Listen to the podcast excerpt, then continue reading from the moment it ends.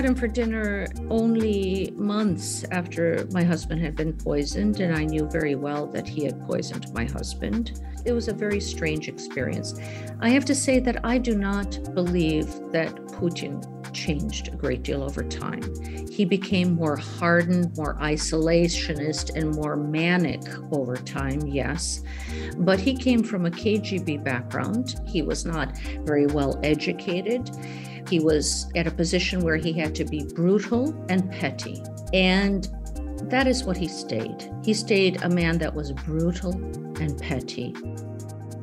Hello, I'm Emma Nelson, and this is The Big Interview on Monocle 24. My guest today is Katerina Yushchenko. She was born and raised in Chicago to Ukrainian parents who'd fled their home country after they were conscripted into slave labour to work on German farms during the Second World War. In 1991, she moved to Ukraine, where she met her husband, Viktor Yushchenko, the man who would become famous the world over for being poisoned during his campaign to become the country's president. She and her husband now live south of Kiev, where the Russian invasion has prompted her to say that this is now Ukraine's final stand. It's now or never. Katerina Yushchenko, a very warm welcome to the big interview. Thank you so much, Emma, for this opportunity. Katerina, just tell me a little bit about your childhood. Born and raised in Chicago, but you were growing up in a family that had been absolutely devastated by war. I was born to parents who personified the history of Ukraine in the 20th century. My father was born in 1917 so during the Bolshevik Revolution, he lived through the 1920s, which was the new economic policy period in the Soviet Union, when his father greatly opposed collectivization of the farms, which then led to the Holodomor, which I think most people have heard of. It is the Great Famine of 1932 33, where the Bolshevik government confiscated all the food of our people. In fact, I was named after my father's two younger sisters, Katerina and Klava. My name is Katerina Klava, who died in that famine as a result of that famine. And his father was executed in 1934 after this because of his opposition. My mother also lived through the famine. My father was from the Kharkiv region, my mother from the Kiev region. She barely survived as well from that famine. You know, they both ended up in Germany during World War II. They were both displaced people working in farms in Germany. They met there. My sister was born in 1945. My father spent many years in after the war he was very ill from tuberculosis as a result of the war and he didn't even see my older sister his little daughter until she was 8 or 9 years old because he was in a tuberculosis sanatorium in Germany they moved to the United States in 1956 as refugees. They were sponsored by a Ukrainian Orthodox Church in Chicago. And so I grew up with a great sense of responsibility when I was born in Chicago for the homeland my parents had left. They had not left of their own will, they were not voluntary immigrants, they were refugees. And we were taught that if we did not protect the language, the culture, the church, then who would? How much a part of your childhood were the experiences of your parents, given the fact that, yes, you're trying to preserve an identity, a cultural identity, but where your parents come from is absolute trauma? When I was a, a child, I would dream about World War II in my night in my dreams in my nightmares even though i was born well well after that because it was part of our everyday conversation the famine, my father didn't remember the Bolshevik uprising, but it was a part of his experience. And then the famine, and then the repressions throughout the 1930s of our church, of our intellectuals, and then the war. And so it became a part of my experience. And so it was very important. It was just something that I related to, and it became a part of my experience, even though I had not lived it. And when you were a child, you asked yourself why your parents were just happy to stay in Chicago when there was a big wild world out there. I felt very constrained by the we lived outside of Chicago and I and I felt very constrained and I wondered why my parents would not want to travel and see the world and they always said, you know, we are so happy to be here and to be safe and it took me many years to understand what they meant. And I think I understand it finally now that that sense of peace and harmony is very important. They were extremely happy to be outside of that trauma. They spent many years supporting their family in Ukraine and raising money so that they could help Ukraine and help Ukrainian organizations. And that became a part of my upbringing. They took me to Ukrainian church, uh, language, dance, Ukrainian youth clubs. It became very important for me to marry somebody Ukrainian in the diaspora because it was a part of their of their way of thinking. A Ukrainian in the United States and feeling outside of society perhaps. And then going back to Ukraine and being an American in Ukraine and being equally different. We were brought up to do all that we could to tell the world about Ukraine's goals for independence and freedom. And there were many years where everyone told us that was an impossible dream and that we were being very silly. And in fact, many people laughed at the not only the Ukrainian diaspora, but the Baltic and other diasporas that there could be independence for those countries. I remember very much when one time I had the opportunity in the 80s to ask um, Henry Kissinger. This was already 89, where it seemed possible because of Glasnost. And I asked him in a forum, is there, any, what do you think are the chances for Ukraine to become independent? And he responded by saying, I think California will secede from the United States much sooner than Ukraine will become independent from the USSR. And everyone in the room laughed. And fortunately, I was proved right two years later when Ukraine did become independent. You know, I think it was a combination of many, many things from the great leaders of Thatcher, Reagan, and the Pope coming together at a time when the Soviet Union under Gorbachev was opening up. So I think that it was a tremendous opportunity at the time. Let's move on a little bit. You've settled in Ukraine. You are working inside Ukrainian politics. You're setting up think tanks. And then you meet your husband. And your husband at that time is a banker. And he then goes on to be a leading light in Ukrainian politics. What was that like? The time when I came to Ukraine in 1991 was very exciting. We were working on a new constitution. We were presenting to them new the laws that were available in so many different countries. It seemed like everything was possible. It seemed like we could, um, in Ukraine, achieve great prosperity and justice very quickly, but it took a while. And then in 1993, I met a young banker, a very handsome young banker who was very free market at the time, very acquainted with Western systems. And uh, he was very interested in the changes that could be done in our economy. He brought in a new payment system. My husband was the one who introduced a the Ukrainian hryvnia. Uh, when he became head of the central bank, the Uh, inflation rate was 11,000 plus in Ukraine. By the end of his, by within three years, he had brought it down to less than 10%. So it was an interesting time when there were many opportunities to, to create the Ukraine that we all wanted, whether it was in economics or culture or or politics or free media. It was a heady time.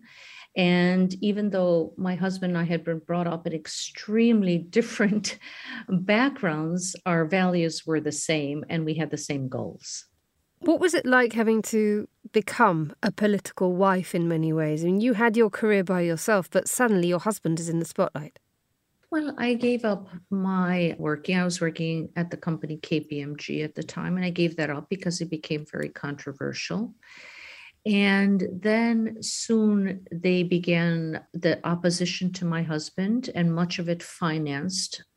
We now learn, we knew at the time, but we've now learned for sure that it was financed by the, the Kremlin. Many articles that I was a CIA agent that had been sent in to somehow influence him. So it was a difficult time, but you know, we tried to ignore all the obstacles because you know we both felt very strongly about uh, that, that ukraine needed to move forward and so his political career became very important to us because it was an opportunity to realize everything not only that w- uh, we dreamed of but that had been the dream of our parents our grandparents and many generations before us in 2004, he's one of the two main candidates in the Ukrainian presidential election. He wins, but only because of a repeat of the runoff between him and the Prime Minister Viktor Yanukovych. Before the second runoff, your husband becomes world famous because he is poisoned. Tell me what happened. Well, you know, my husband Victor campaigned on a platform of freedom, identity, Western values. You know, when he had served as the prime minister in 2000, 2001, and he had been very successful in promoting free market reforms in our country.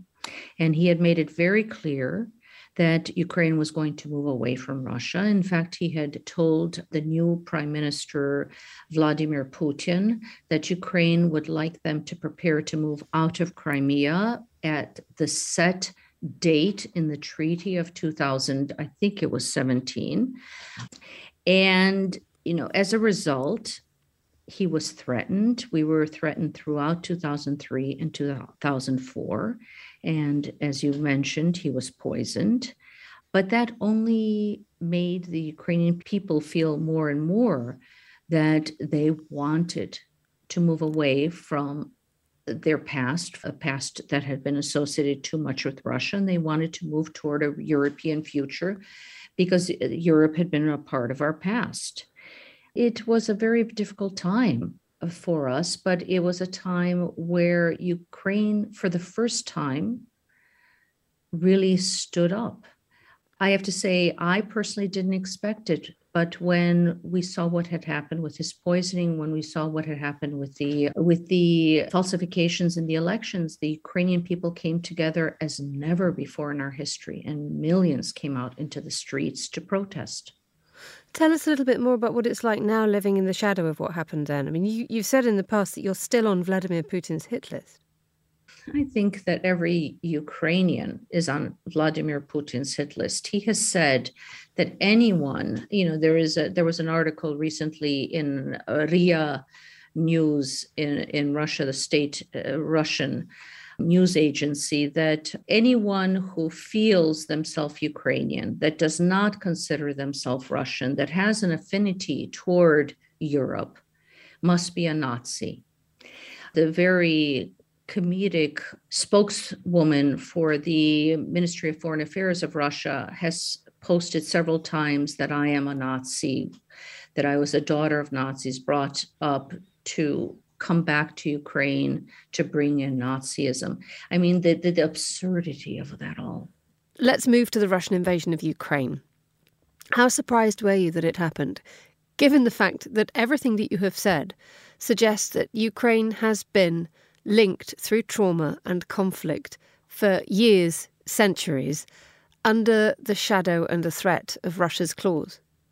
I have to say that we had never expected Russia to give up on trying to take over Ukraine. We knew that would happen.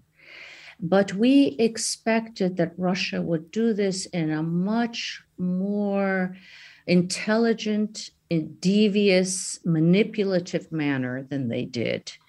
You know, the way they did it was absolutely absurd. And it's not something I have to say that my husband and I expected, even after all the warnings from the West. We didn't think that Putin would make a mistake that was so great and that would so damage Russia. He came into Ukraine expecting to take it over in three days. He sent in troops with a store of medals and uh, parade uniforms, thinking that he would march down our main street, Khreshchatyk, and in a parade within three days, hand out medals for the taking over of Kiev and then Odessa and then Lviv. And that was absolutely an impossible task.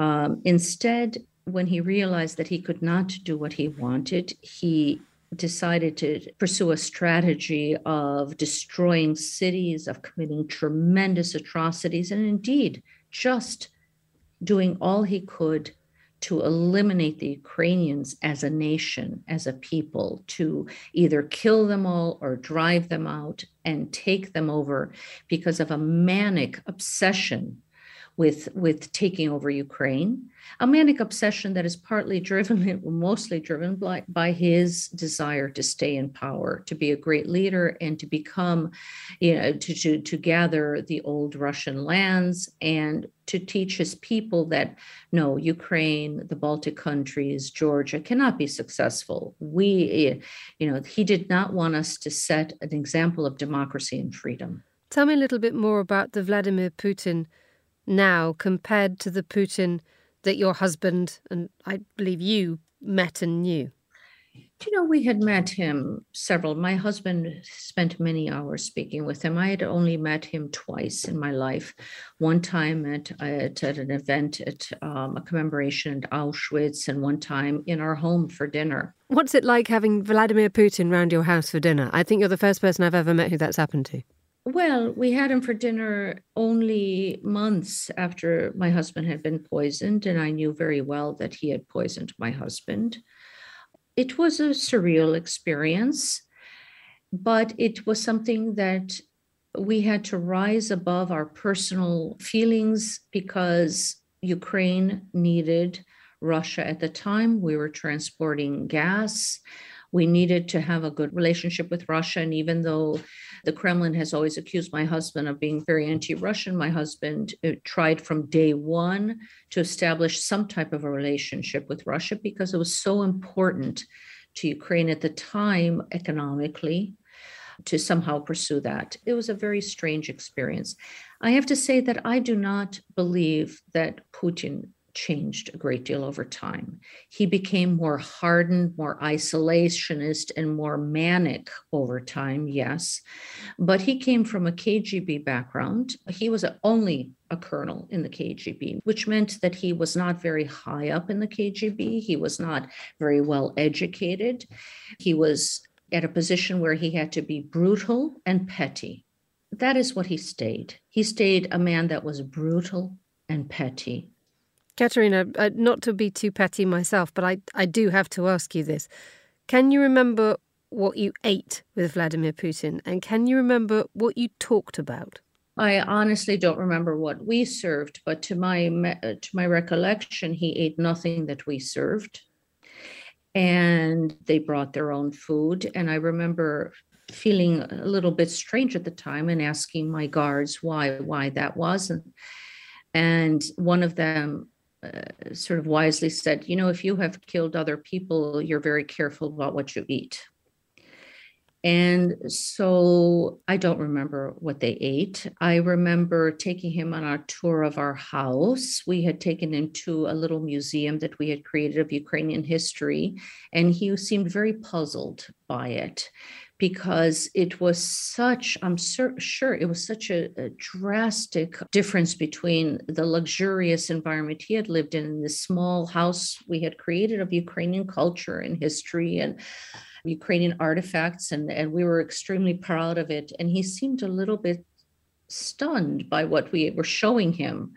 But we had done that intentionally to show him that we were proud of our history as compared to what he was calling, you know, being part of Russia. Let's move on to the, the current situation and, and the war. You say this is Ukraine's final stand. What do you mean by that? For us, this war, this time is an existential war. We understand we have lost too much. We have fought too long to give up right now. For us, it is now or never. And Ukrainians understand that. Ukrainians will fight. We feel that Russia is failing, it's being defeated, it's running out of ammunition, it's running out of manpower, it's a, a low morale. But they still try to create ultimatums, demand our surrender. But if we give in, we understand that this will just be a time for Russia to regroup, that they will evade again because they have one goal, and that is to take over not only Ukraine, but to take over uh, the former Soviet Union. So for us, there is no choice but to fight to the end. One person who also felt that it hasn't been a choice is your stepdaughter. She's signed up and she's taken part in action, hasn't she? Yes, yes. I, you know, as have hundreds of thousands of people. I think you know that when the war started, we had many women and children who went across the border, but we also had tens and hundreds of thousands of men who returned from work in Poland and Europe to come back to Ukraine to fight tens of thousands. In fact, 110,000 people have signed up for the territorial defense forces, but there is a waiting list. So everyone is fighting. Our daughter and so many other people are fighting, whether it be doctors or, or soldiers or, or IT specialists or farmers who are fighting. You know, we're fighting because we know that we're fighting for existence. He has said that we are not a nation. We understand that if Russia wins, it will not be uh, any peace, it will be an ethnic cleansing, it'll be a genocide of our nation, and that we have no choice. Ukraine is a very peace loving nation. We've never evaded, invaded another country in our history, but we're a freedom loving nation and we refuse to live in subjugation any longer. How do you think Ukraine will change at the end of this war? I mean, your husband came to power as a result of the Orange Revolution people had hope for him to finally take Ukraine towards Europe. It didn't happen. Will this conflict be the thing that ultimately pushes Ukraine towards Europe's arms? You know, we have been fighting to return to our European past. We were a very important part of Europe for many centuries. And then we were taken into to Russia and removed from that, um, from that uh, feeling and that destiny but we wanted to move forward. It has been a difficult path. We hoped it would happen after the Orange Revolution, but Russia intervened, the old communist past intervened. We went out on the streets again in 2014, again demanding our European future. And that's when Russia invaded our country and took Crimea, took eastern Ukraine. We lost 14,000 people. We had millions of um, internally displaced people. Now we're fighting again, and we do feel this is the final battle. It's it, we do feel it's it's now or never, and we feel strongly. We are absolutely convinced that we will prevail. All the timing of it will depend on how much assistance we receive from the West in terms of weapons, in terms of sanctions, in terms of economic support but we will prevail because there is no way that that system, which is based on lies, uh, which is based on cruelty, will survive. It will end, but we just hope it'll be sooner rather than later. And we're, I want to say, we're extremely grateful to your prime minister for being the first to stand up and say, let's help Ukraine. And then everyone else followed and we will never forget that. What kind of Ukraine will we be looking at when all this is over? The the, the, the, the infrastructure notwithstanding, the devastation notwithstanding, but you have you will have a country which has a collective trauma to negotiate through.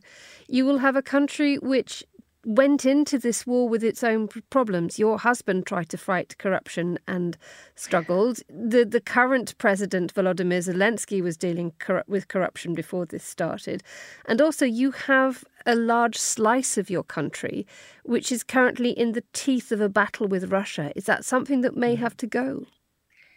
Well, you know, we we will not give up any portion of our country. You know, I have to say that Vladimir Putin has accomplished the exact opposite of what he hoped to accomplish. And instead of taking Ukraine, he has made Ukraine much more united. He has made Europe much more united. And I believe that the Ukraine that will rise from these ashes will be a much, much stronger country. Our children indeed will be traumatized, but many of them will be stronger. Many of them have now had the opportunity to spend months in schools throughout Europe. They will come back and make our school system better. I believe when we rebuild our cities, they will be better cities, and our factories, they will be better. They will be green factories. They will be more modern cities. There are many reforms that my husband tried to make, that his successors, Mr. Poroshenko, Mr. Zelensky, tried to make, that they could not do because of, of uh, intransigent, you could say, uh, the intransigent legacy from the past. Now we will overcome that and be able to create, you know, school systems system, a medical system, a social system, business environment, a legal system that will be, I would say, future oriented. It will be a different system. I think that this war, despite its tremendous, tremendous losses, will help us leapfrog many of our problems and become a truly important future oriented country in Europe. Katerina Yushchenko, thank you so much for joining us on The Big Interview. Thank you so much.